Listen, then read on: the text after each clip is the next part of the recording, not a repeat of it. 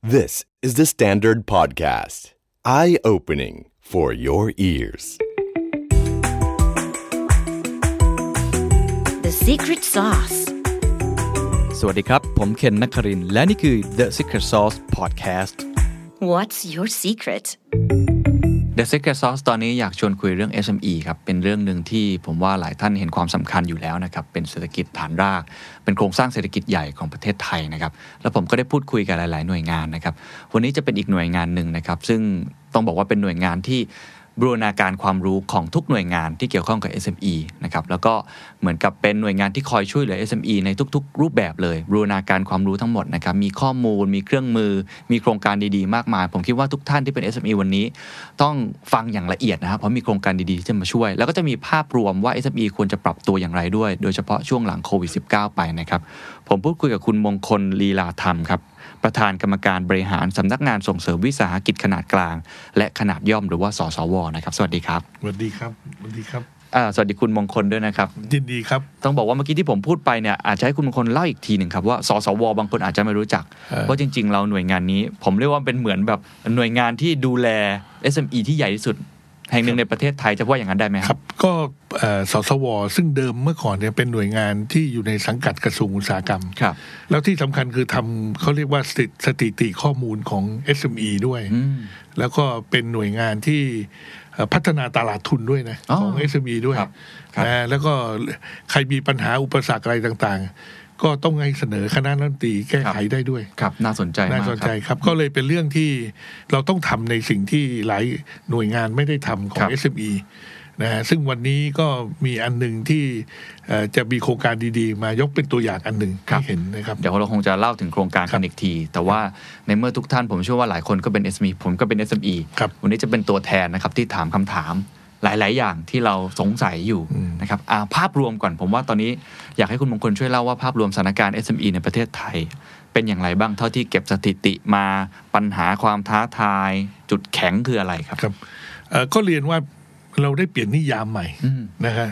เอ่อนิยามของ SME ใหม่เป็นลักษณะนิยามใช้ฐานรายได้เพิ่มเข้าไปในตัวนิยามเดิมสมัยก่อนที่อยู่ในกระทรวงอุตสาหกรรมครับ ก็เลยทำให้ SME เนี่ยลงมาเล็ก เอ่อเขาเรียกไมโคร ครอบคลุมถึงไมโคร SME ครับก็พูดง่าย ๆก็คือเอ่อเราจะดูแลคนตัวเล็กอืมลงไปเพิ่มขึ้นนะครับเอ่อก็คือคนที่มีรายได้ต่อปีไม่เกิน 1.8 ล้านอืมนะฮะเอ่อพูดแล้วคุ้นๆในครับ1.8 ล้านต่อปีนี้ก็คือ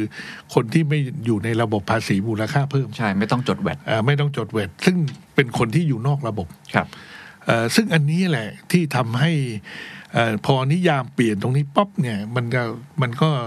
เอ่อตัวจำนวนของ SME เนี่ยซึ่งเดิมมีการสำรวจเขาเรียกว่าประชากรแบบเดิน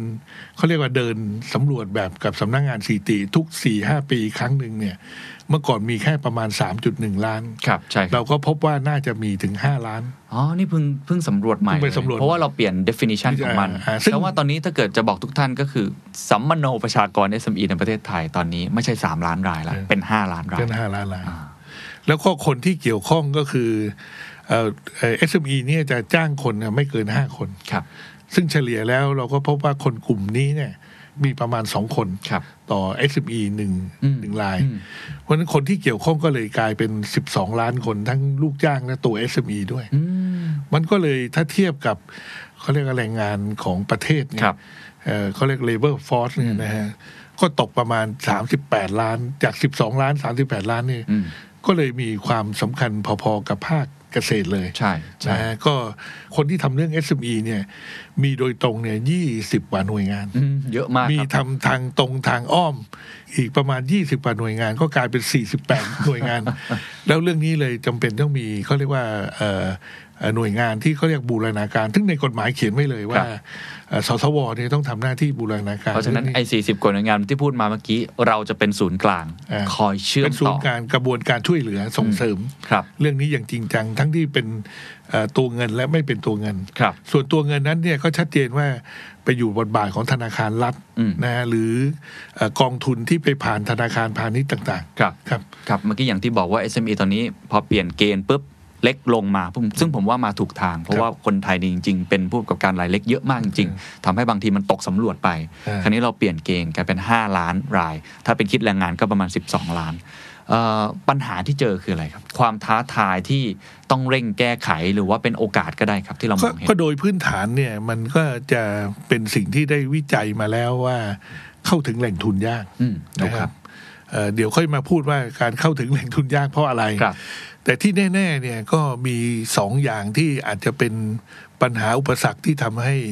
SME เราไม่แข็งแรง มีครับประสิทธิภาพก็คือ ความไม่รู้กับเขาเรียกว่าหลงผิดอืม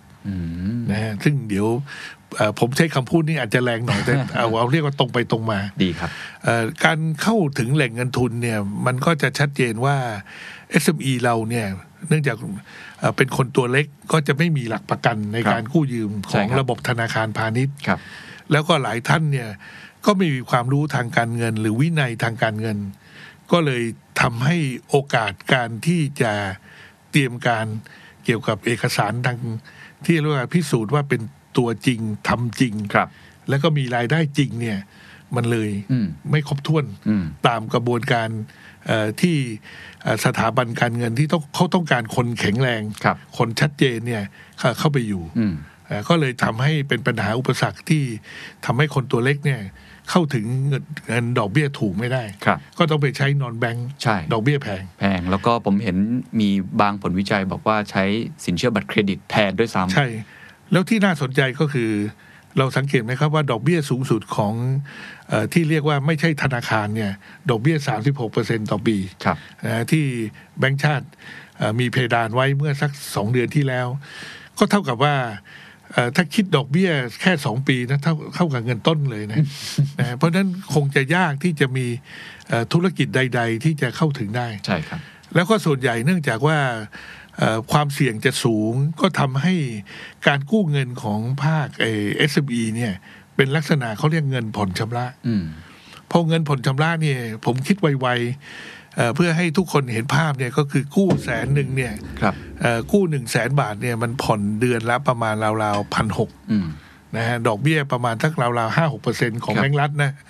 เอ่อก็เท่ากับปีหนึ่งเนี่ยต้องผ่อนประมาณยี่สิบเปอร์เซ็นต์อืมถ้าพูดง่ายๆ ไปกู้เงินเข้ามา คืนทุนทุนทั้งดอกเนี่ยเอ่อใช้เวลาเจ็ดปีต้องประมาณยี่สิบเปอร์เซ็นแล้วมีธุรกิจไหนที่ SME จะมีกำไรกระแสเงินสดเหลือ ปีละยี่สิบเปอร์เซ็นจริงครับ เพราะนั้นก็ต้องกู้กันเพิ่มขึ้นเรื่อยใช่ๆแล้วก็บางครั้งต้องก็ไปกู้เงินดอกเบี้ยเอ่อที่เรียกว่าบุคคลหรือบัตรเครดิต ซึ่งก็เอ่อต้องคืนอย่างน้อยเดือนละยี่เดือนละสิบเปอร์เซ็นใช่ก็เลยกลายเป็นดินพอกหางหมูแล้วก็เอ่อไอไอไอหางเนี่ยจะใหญ่กว่าตัวหมูได้อีก ตอนนี้เป็นวงจรที่เป็นวงจรวนไป แล้วผมเห็นมีคนทำลักษณะนี้เยอะมากจริงอ่าก็เลยทำให้ SME เราเนี่ย ถ้าพูดได้ง่ายก็คือสิบปีเนี่ยจะเหลือรอดเพียงแค่ห้าห้าสิบเปอร์เซ็นตๆอืมอืมนะฮะดังนั้นเนี่ยเอ่อสิ่งที่เราต้องการเงินเนี่ยบางทีอาจจะแก้ปัญหาไม่ได้ดีครับก็เลยต้องมาแก้ที่ความรู้อืมเพราะความรู้เนี่ยมันจะก่อให้เกิดเอ่อหลายอย่างแล้วก็เอ่อสิ่งสำคัญที่สุดอีกอันหนึ่งก็คือไอ้ความมายาหรือหลงผิดเนี่ยครับนะฮะเอ่อ คนส่วนใหญ่เนี่ยพอไม่เข้าระบบเนี่ยก็จะเข้าไม่ถึงบริการรัฐ แล้วก็ไม่สามารถเข้าถึงแหล่งเงินทุนได้อืมใช่ครับผมขออนุญาตพูดถึงการเข้าถึงแหล่งเงินทุนก่อนนิดนึงครับนะครับเพราะเชื่อว่าจริง ๆ ก็ส่วนหนึ่งก็อาจจะใช้คำว่าไม่ได้ศึกษาข้อมูลรอบด้านอาจจะฟังตามๆกันมา แล้วก็ทำแบบวิธีการแบบเมื่อกี้ที่ที่คุณมงคลพูด แต่ว่าก็จะมีอีกส่วนหนึ่งครับ อันนี้ผมผมอาจจะขออนุญาตถามแทน SME ที่ว่าเขาก็รู้สึกว่าเขาก็พยายามทำทุกอย่างเข้าสู่ระบบแล้ว แต่หลายครั้งเนี่ยเวลาไปกู้ยืมเนี่ยธนาคารรู้สึกว่าไม่ไว้ใจเขานะครับอย่างช่วงเนี่ยโควิด -19 ที่ผ่านมา แม้ว่าจะมีซอฟท์โลนต่างๆ อันนี้ผมได้ยินมามาจากผู้ประกอบการโดยตรงที่สื่อสารมาถึงผมอาจจะขออนุญาตถามแทน เขาไม่สามารถเข้าถึงแหล่งเงินทุนได้จริง ๆ เข้าไปแล้ว ไม่ได้อยู่ในระบบของแบงก์อยู่แล้วตั้งแต่แรก อาจจะไม่ได้เป็นคนที่มีเขาเรียกว่าเอ่อผู้กู้ที่มีประวัติดีเครดิตดีนักไอ้ปัญหาตรงเนี้ยมันสามารถแก้ไขได้ยังไงบ้างครับ จริงๆ แก้ไขได้เอ่อผมยกตัวอย่างบริการของสสวนะครับก็คือมาลงทะเบียนอืมเอ่อมาเป็นผู้ประกอบการที่สสว ซึ่งก็ได้รับความเอ่อเขาเรียกว่าปลอดภัยหน่อยก็คือไม่เกี่ยวข้องกับฐานภาษีเลยอืมนะฮะก็คือมาแสดงว่าเอ่อคุณเนี่ยเป็นเขาเรียกตัวจริงทำจริงอืมอืมนะฮะเอ่อเป็นผู้ประกอบการจริงครับๆนะฮะเอ่อสิ่งหลายอย่างนั้นเอ่อแล้วก็สามารถเขาเรียกว่า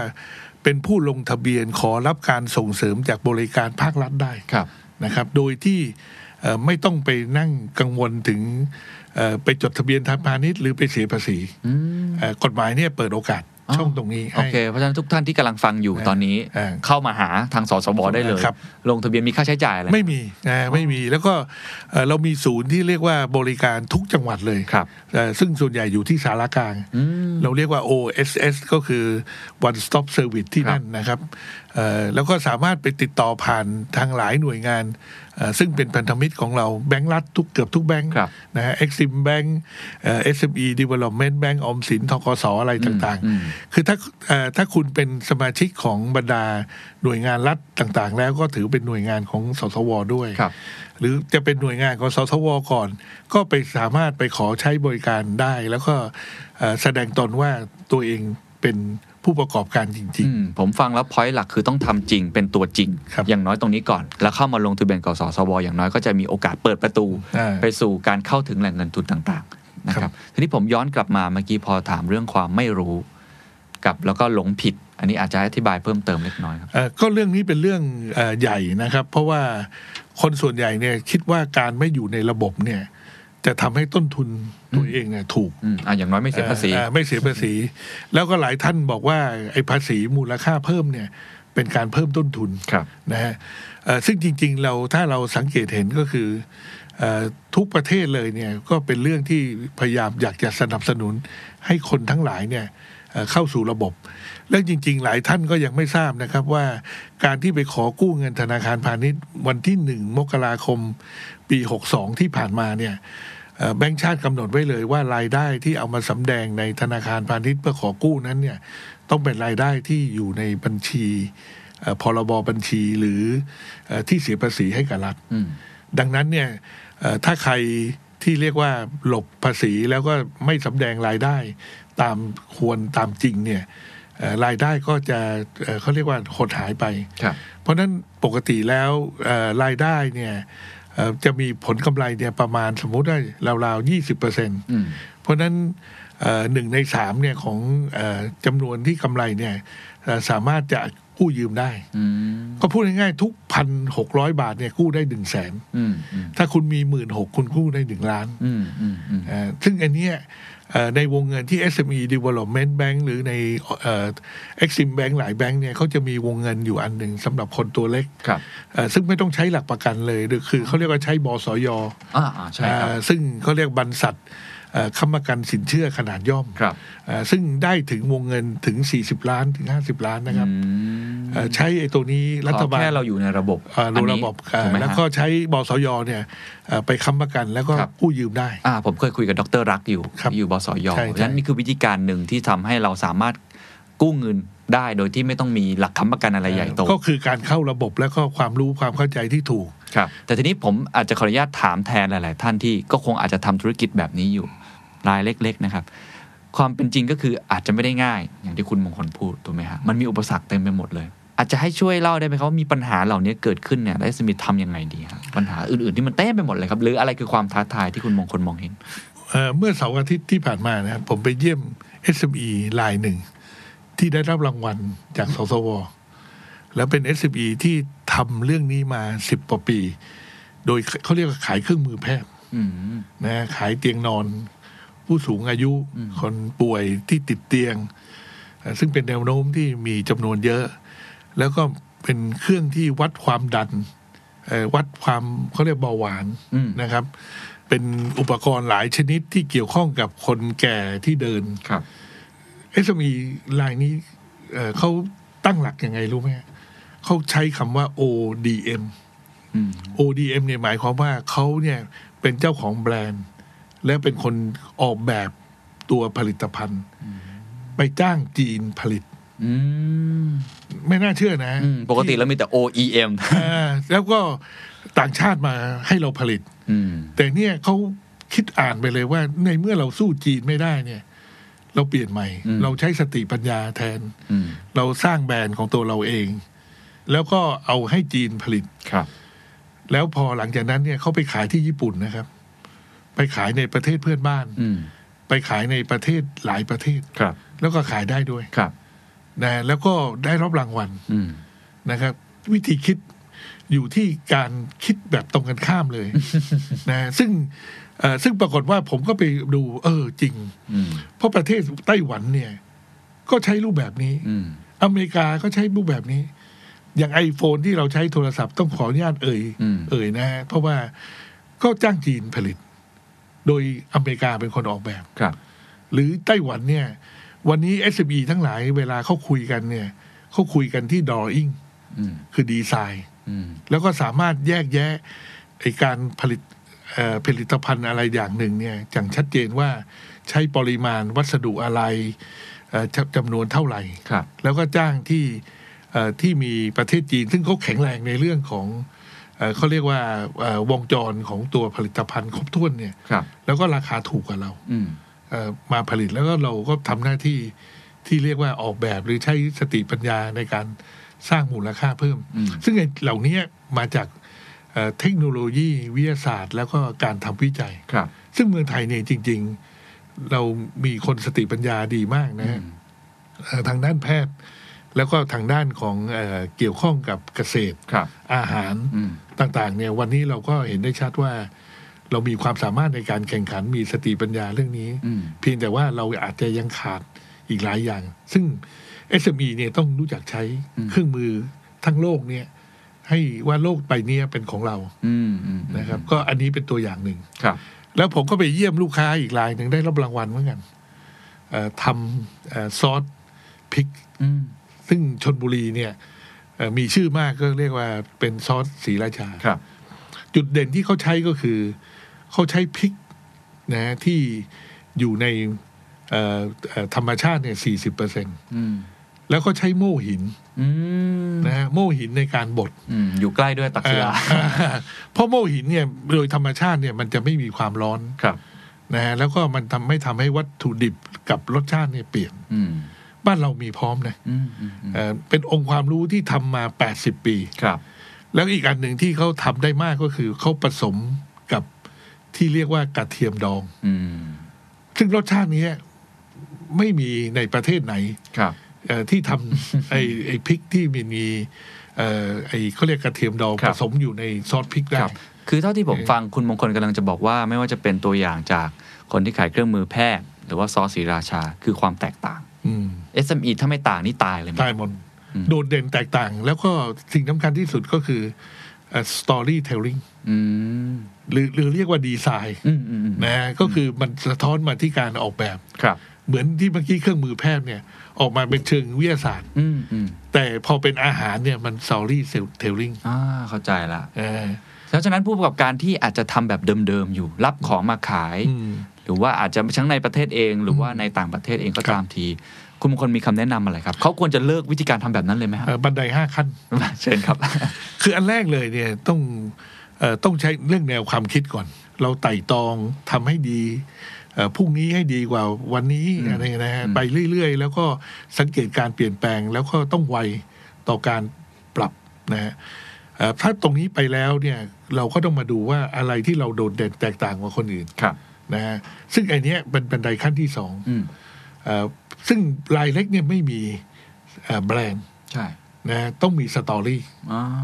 แล้วเหล่านี้มันออกมาที่เรียกว่า standard อืมนะฮะพอพอได้ standard ปุ๊บเนี่ยมันก็เป็นภาษาสากลครับที่เราไปคุยกับอืมอืมเอ่อคนทั้งโลกนะฮะเอ่อพอออกมาใน standard เสร็จเนี่ยมันต้องมีเขาเรียกว่ามีคนรับรองครับนะฮะคนรับรองเนี่ยเอ่อ ก็คือเดี๋ยวนี้สมัยใหม่ก็ต้องมี KOL อืมอืมนะฮะผ่านทางไอหรือไม่ไอหรือเรียกว่าสถาบัน ISO อะไรพวกนี้นะฮะถ้าเป็นของเก่าครับเสร็จแล้วพอผ่านอีกอันขั้นที่ห้าก็คือทางด้านโลกของดิจิทัล ซึ่งวันนี้พร้อมอีคอมเมิร์ซอืม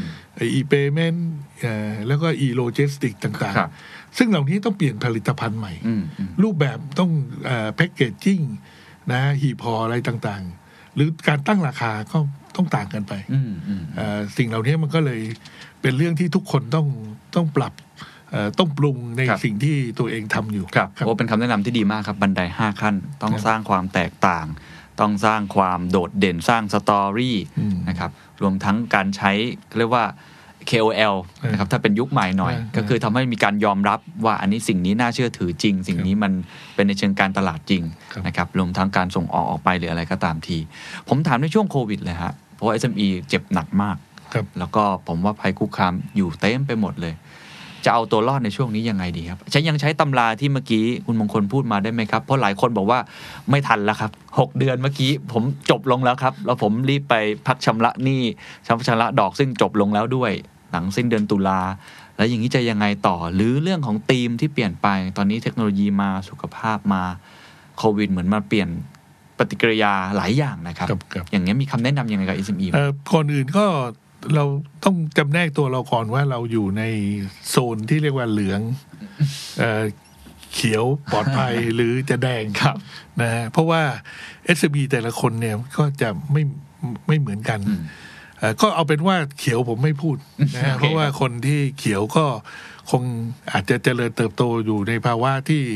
คนอื่นลำบากแล้วก็ส่วนใหญ่ก็ไม่ต้องพูดถึงนะฮะเอ่อเอาพูดถึงคนที่อยู่เอ่อเหลืองครับเหลืองนี่ให้แยกเป็นสองอย่างอืมเอ่อเรื่องเนี่ยอาจจะเกิดมาจากโควิดอืมซึ่งเกิดมาจากข้อจำกัดเรื่องการเดินทาง แล้วผลกระทบจากลูกค้าที่ไม่สามารถ เอ่อเข้าถึงหรือมาได้ หรือว่านักท่องเที่ยวต่างชาติมาไม่ได้ ซึ่ง impact เนี้ยจะก่อให้เกิดที่เรียกว่าเขาเรียกว่า oversupply ใช่ครับนะฮะซึ่งอันนี้ธุรกิจก็เห็นชัดจากการนักท่องเที่ยวที่ครับเกี่ยวกับนักท่องเที่ยวเอ่อธุรกิจโรงแรมอืมอันนี้ต้องใช้วิธีการไปอีกแบบหนึ่งเลอืยมเพราะว่าเวลาที่ถูกกระทบเนี่ยต้องไม่น้อยกว่าสองปีอืมเพราะฉะนั้นการปรับปรุงโครงสร้างหนี้เนี่ยอาจจะไม่เพียงพอ อืมอาจจะต้องไปอยู่ที่เราเรียกว่าเอ่อไอ้ warehousing อืมนะฮะก็คือพูดง่ายๆก็คือเอาโรงแรมทั้งหลายเนี่ยหยุดคิดดอกเบี้ยไปเลยอืมเอ่อไปแช่อยู่ในกองทุนสักอันหนึ่งอืมเอ่อซึ่งสมัยสึนามิเนี่ยเราเคยทำอืมนะฮะเอ่อซึ่งเอ่อเจ้าของโรงแรมเนี่ยอาจจะต้องคิดเรื่องนี้ครับแล้วคุณก็ต้องรีบไปหาเอ่อเจ้าหนี้แล้วก็ไปหานายทุน แล้วก็ไปเก็บอืมไอ้โรงแรมคุณเนี่ยนะฮะ เอาไว้แล้วก็ขอเงินหมุนเวียนเอามา แล้วก็ให้สิทธิบริหารต่อ อืมเข้าใจเอ่อแล้วก็เข้าจะกองทุนเข้าอะไรก็ว่ากันไปเพราะเพราะเป็นนั้นคุณจะไม่สามารถเอ่อจะขายในราคาที่คนไทยจะรับได้ครับนะฮะอันนี้ก็เป็นเรื่องหนึ่งอืมและพร้อมกันนั้นเนี่ย คุณต้องไม่เสียเวลาในการที่จะอาจจะต้องเอ่อปรับเปลี่ยนไปทำอย่างอื่นอืมอืมนะอย่างเช่นตัวตัวอย่าง เช่น บางแห่งก็ต้องมาคิดว่าเอ่อแทนที่จะเอานักท่องเที่ยว ก็เอาคนทำงานมาไหมเอานักลงทุนมาอยู่ไหมอืมนะฮะหรือเอาคนสูงอายุอืมเอ่อที่ยังไม่ติดเตียงเนี่ย มาอยู่อืมแทนหรือเปล่า ซึ่งอันนี้ก็ต้องปรับเปลี่ยนก็คือปรับเปลี่ยน business model model ปรับเปลี่ยน market ใหม่ marketใหม่ ซึ่งการที่เรียกว่าข้ามทักษะเนี่ยครับเอ่อต้องจำเป็นที่จะต้องไอเขาเรียก reskill หรือ upskill อืมคนหรือธุรกิจคุณทั้งหมด ใช่เอ่อแล้วใครทำเร็วๆ คนนั้นก็ได้เปรียบอ่าถูกถูกใครทำช้าตลาดวายอืมนะแล้วต้นอาจจะต้นทุนสู้เขาไม่ได้ใช่นะครับ ก็เลยเรียนว่าเอ่อเป็นเรื่องที่หลายคนเอ่อที่อยู่เหลืองนี่ต้องเปลี่ยนอืมแล้วอีกอันหนึ่งก็ต้องมาดูเลยว่า โดยปกติแล้วเนี่ย เทคโนโลยีมันเปลี่ยนแปลง แล้วพอมาเจอโควิด มันก็เร่งรัดทำให้การเปลี่ยนแปลงเขาเรียกว่าตลาดหายรายได้หดนะ ไม่มีลูกค้าแล้ว ไอ้สิ่งเหล่านี้คุณต้องข้ามอืมความเชี่ยวชาญของคุณเนี่ยไปทำธุรกิจอื่นเลย โอ้นะฮะคือเปลี่ยนเลยเปลี่ยนเลย ซึ่งผมก็แนะนำว่าทุกคนให้มาทำที่ธุรกิจการเกษตรอืมเพราะว่าธุรกิจการเกษตรของ SME เราเนี่ย ไม่น่าเชื่อนะครับ มีแค่ห้าเปอร์เซ็นอืมจากทั้งหมดเนี่ยร้อยเปอร์เซ็นต์อ๋อเพิ่งทราบฮะเนี่ยน้อยมากเป็นโอกาสดีเลยนะฮะเพราะฉะนั้นไฟเขียวไอ้ไฟไฟเขียวโอเค เราเรา ไม่พูดถึงอืมเขาปลอดภัยแน่ใช่เขามีวิธีคิดอะไรต่าง ๆ แต่ไฟเหลืองมีสองแบบอืมแบบแรกก็คือ แบบที่อาจต้องรีบปรับอืมนะครับ แบบที่สองก็คือเปลี่ยนเลยเปลี่ยนเลย อันนี้จะรู้ได้ยังไงครับอะสมมติผมอยู่ในไฟเหลือง ผมยังงงๆอยู่ว่าพี่มงคลครับ ผมจะต้องปรับหรือผมแค่เปลี่ยนดี ผมเอาอะไรเป็นเกณฑ์ดีเอ่อผมยกตัวอย่างอันหนึ่งนะครับไอ้ธุรกิจที่ทำสารพระภูมิอืมเนี่ยไหมเดี๋ยวนี้คนใครเคยที่บ้านเนี่ยใครเคยซื้อบ้างอืม เพราะมันอยู่คอนโดหมดนะฮะอืมใช่ แล้วเดี๋ยวนี้ก็ไม่มีใครเอ่อเดี๋ยวนี้เขาเขาไปวัดเสียส่วนใหญ่นะครัฮะบเอ่อไปที่นครมากกว่า อืม ไปดูไอ้ไข่อะไรเอะไรอย่างนี้เป็นต้นนะครับ ก็เห็นชัดเลยว่าพฤติกรรมเนี่ยคนเปลี่ยน อืมเพราะฉะนั้นอย่าไปฝืน อืมนะอย่าไป อันนี้ไม่เกี่ยวกับโควิดด้วยก็ไม่เกี่ยวโควิดเลยเอ่อแล้วก็อีกอันหนึ่งก็คือ เราก็มีหลายร้านเนี่ยที่เป็นเมนู ครับ เอ่อถ้าคุณยังทำเมนูเนี่ยไงราคาสามสิบาทเนี่ยอืมคุณจะขายแบบประเภทไลน์แมนไม่ได้ อืมเพราะว่าค่าส่งเนี่ยมันสามสิบาทอืมอืมคุณต้องเปลี่ยนใหม่ว่าเอ๊ะปกติคนเนี่ยที่มากินเนี่ย เราสั่งกับข้าวหลายอย่าง ถ้าพูดง่ายๆเอ่อเดี๋ยวนี้เราก็ต้องทำเป็นเบนโตะอืมนะฮะอาหารเป็นชุดอาหารเป็นกล่องอืมมีกับข้าวหลายอย่าง แล้วก็ขายไปเลยครับแปดสิบาทอืมร้อยยี่สิบาทนะ ไม่ต้องเกรงใจ เพราะคนเดี๋ยวนี้เอ่อถ้ามีอำนาจซื้อจริงเนี่ยเขายอมแล้วก็อร่อยแล้วก็หลากหลายอืมนะครับก็แล้วก็คุ้มค่าคุ้มค่าอืมหรือทำขนมจีนก็ได้ชุดหนึ่งสี่สิบาทนะฮะห้าสิบาทใส่ถุงไปเลยครับนะครับ ก็อันนี้ก็เป็นตัวอย่างหนึ่งให้เห็นว่า คุณต้องเปลี่ยนอืมในเมนูใหม่ แล้วหน้าร้านต้องเล็กลงอืมเพราะคนที่มาหน้าร้านคุณเนี่ย กินน้อยลงแล้วครับเอ่อคุณต้องไปในช่องทางหลายช่องทางอืม แล้วก็สตอรี่ของคุณคืออะไรอืมนะคุณก็ต้องอธิบายให้ชัดเจนเอ่อก็บางคนก็ต้องเลิกเลยไปขายเครื่องดื่มดีกว่าไหมอืมเอ่อยาเอ่อเอ่อสุขภาพอะไรต่างครับๆก็เป็นเรื่องที่ทุกคนมานั่งนึกกันดูนะครับ แล้วก็มีแอดตึงถัดมาก็คือสิ่งที่เราอยากอยากจะให้ทุกคนคิดถึงก็คือเรื่องที่การคุยกับเจ้าหนี้อืมนะวันนี้เนี่ยใครคุยก่อนได้เปรียบก่อนครับนะฮะ แล้วก็การแสดงถึงความตั้งใจและร่วมมือเนี่ยเอ่อผมคิดว่าเป็นเรื่องที่เอ่อไม่ต้องไปตกใจกลัวอืมนะฮะแล้วเอ่อคุยกับเจ้าหนี้เนี่ยเอ่อครั้งเดียวไม่จบแล้วครับ พอปี 40 เนี่ยผมเคยเป็นเอ่อให้กำลังใจ SME บางคนเนี่ยมาเจรจากับสถาบันการเงินเนี่ยเป็นสิบครั้งนะครับอืมนะครับ เพราะฉะนั้นเอ่อไม่ไม่จำเป็นต้องจบภายในครั้งเดียวอืมนะครับ ก็เลยเป็นสิ่งที่เราต้องให้กำลังใจทุกคนนะครับ แล้วก็ บางคนก็เปลี่ยนแปลงเอ่อขายหลายอาชีพ อาชีพนี้เอ่อทำแล้วไม่สำเร็จเอ่อก็อาจจะไม่ถูกโฉลกก็ไปทำอาชีพใหม่อืมเอ่อช่วงระหว่างนี้ก็เป็นช่วงที่เอ่อทุกคนแสวงหา แต่ว่าอย่าอยู่นิ่งเฉย ต้องต้องเปลี่ยนแปลงให้ไว แล้วที่สำคัญก็คือการตั้งราคาอืมยุคนี้การตั้งราคาเนี่ยต้องเผื่ออีกหลายอย่างครับแล้วพอถ้าตั้งราคาไม่ได้เนี่ยก็แสดงให้เห็นว่าคุณอยู่ไม่ได้อืม ถ้าพูดง่ายๆก็คือของสามสิบบาทเนี่ย คุณต้องขายได้ร้อยหนึ่งอืมวันนี้นะถ้าของสามสิบาทขายไม่ได้ร้อยหนึ่งเนี่ยก็คือสามเท่าอืมต้องสามเท่าต้องก็อยู่ยากอืมเพราะว่าคุณตัวเล็กด้วยตัวคุณตัวเล็กขายด้วยไม่ได้เป็นไม่ได้มี economy of scale เหมือนรายใหญ่ใช่นะฮะครัก็บได้ครับ เราพูดถึงไฟเขียวไฟเหลืองแล้วมีไฟแดงบ้างไหมครับ ไฟแดงทำไงดีครับ ไฟแดงนะครับ ไฟแดงก็มีสองอย่างครับ อย่างแรกก็คือเขาเรียกล้มละลายอืมกับอีกอันหนึ่งเขาเรียกว่าเอ่อ ลุกขึ้นมาใหม่อืมนะครับ ก็ก็เรียนว่าเอ่อคนสำหรับมีหนี้ที่จำนวนเกินกว่าสองล้านบาทหรือสามล้านบาทเนี่ย จริงๆ กฎหมายเนี่ยสามารถทำช่องทางฟื้นฟูกิจการได้ โดยใช้สารล้มละลายอืมนะครับ ก็เรียนว่าเรื่องนี้เอ่อรัฐบาลเขาคงกำลังศึกษาอยู่นะครับ กับธนาคารเวทไทย แล้วก็กรมบังคับคดีเอ่อสมัยก่อนที่ตอนผมอยู่ SME Development Bank เนี่ยเอ่อ ผมทำการโครงการอันหนึ่งกับกรมบังคับคดีก็คือปฏิประนอมอืมนะฮะแล้วก็เอ่อแก้กฎหมายเอ่อเรื่องนี้ให้ SME ทั้งหลายคนตัวเล็กเนี่ย ถ้าเป็นบุคคลเกินสองล้าน ถ้าเป็นนิติบุคคลสามล้านแต่ไม่เกินสิบล้านครับเอ่อสามารถตีตัวเด็กอืมเข้าฟื้นฟูกิจการติดได้ตัวเด็กเออนะฮะก็ก็เรียนว่าเอ่อทำได้แล้วก็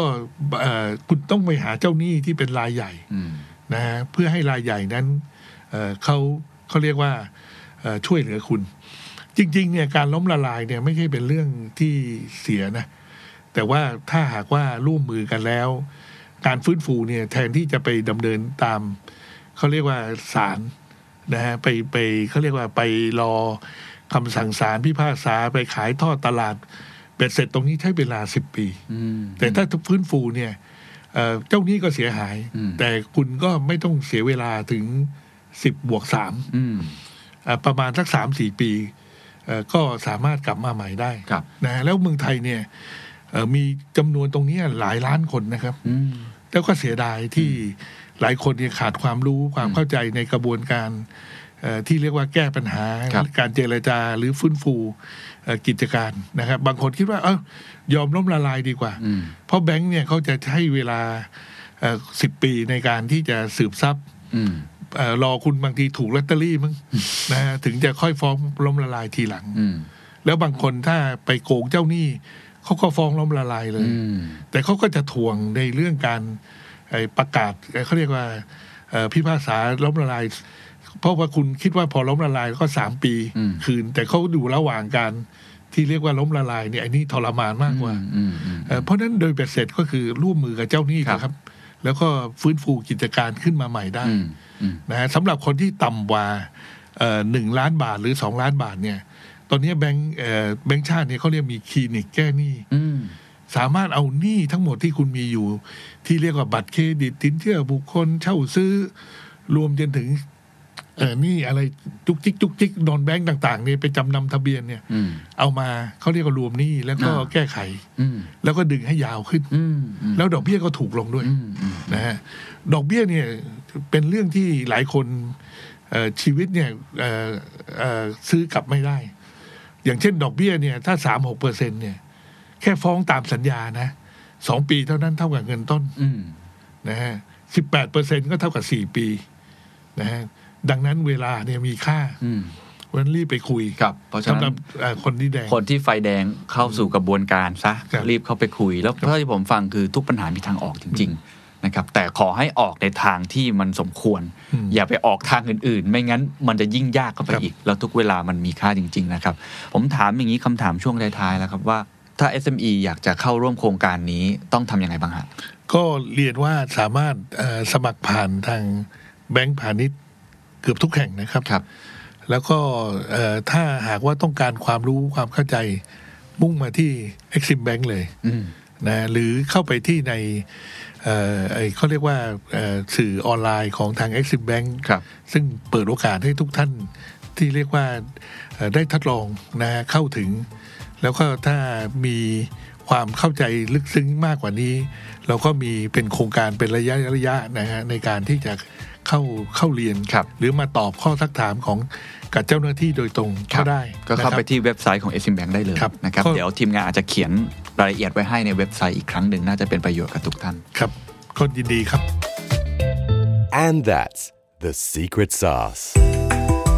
ถ้าคุณชื่นชอบ The Secret Sauce episode นี้นะครับ ก็ฝากแชร์ให้กับเพื่อนๆ คุณต่อด้วยนะครับ และคุณยังสามารถติดตาม The Secret Sauce ได้ใน Spotify, SoundCloud, Apple Podcast, Podbean, j o o x YouTube และ Podcast Player ที่คุณใช้อยู่นะครับ และอย่าลืมติดตาม Facebook Fanpage The Secret Sauce เข้ามาติชมเข้ามาพูดคุยกับผมได้เลยนะครับ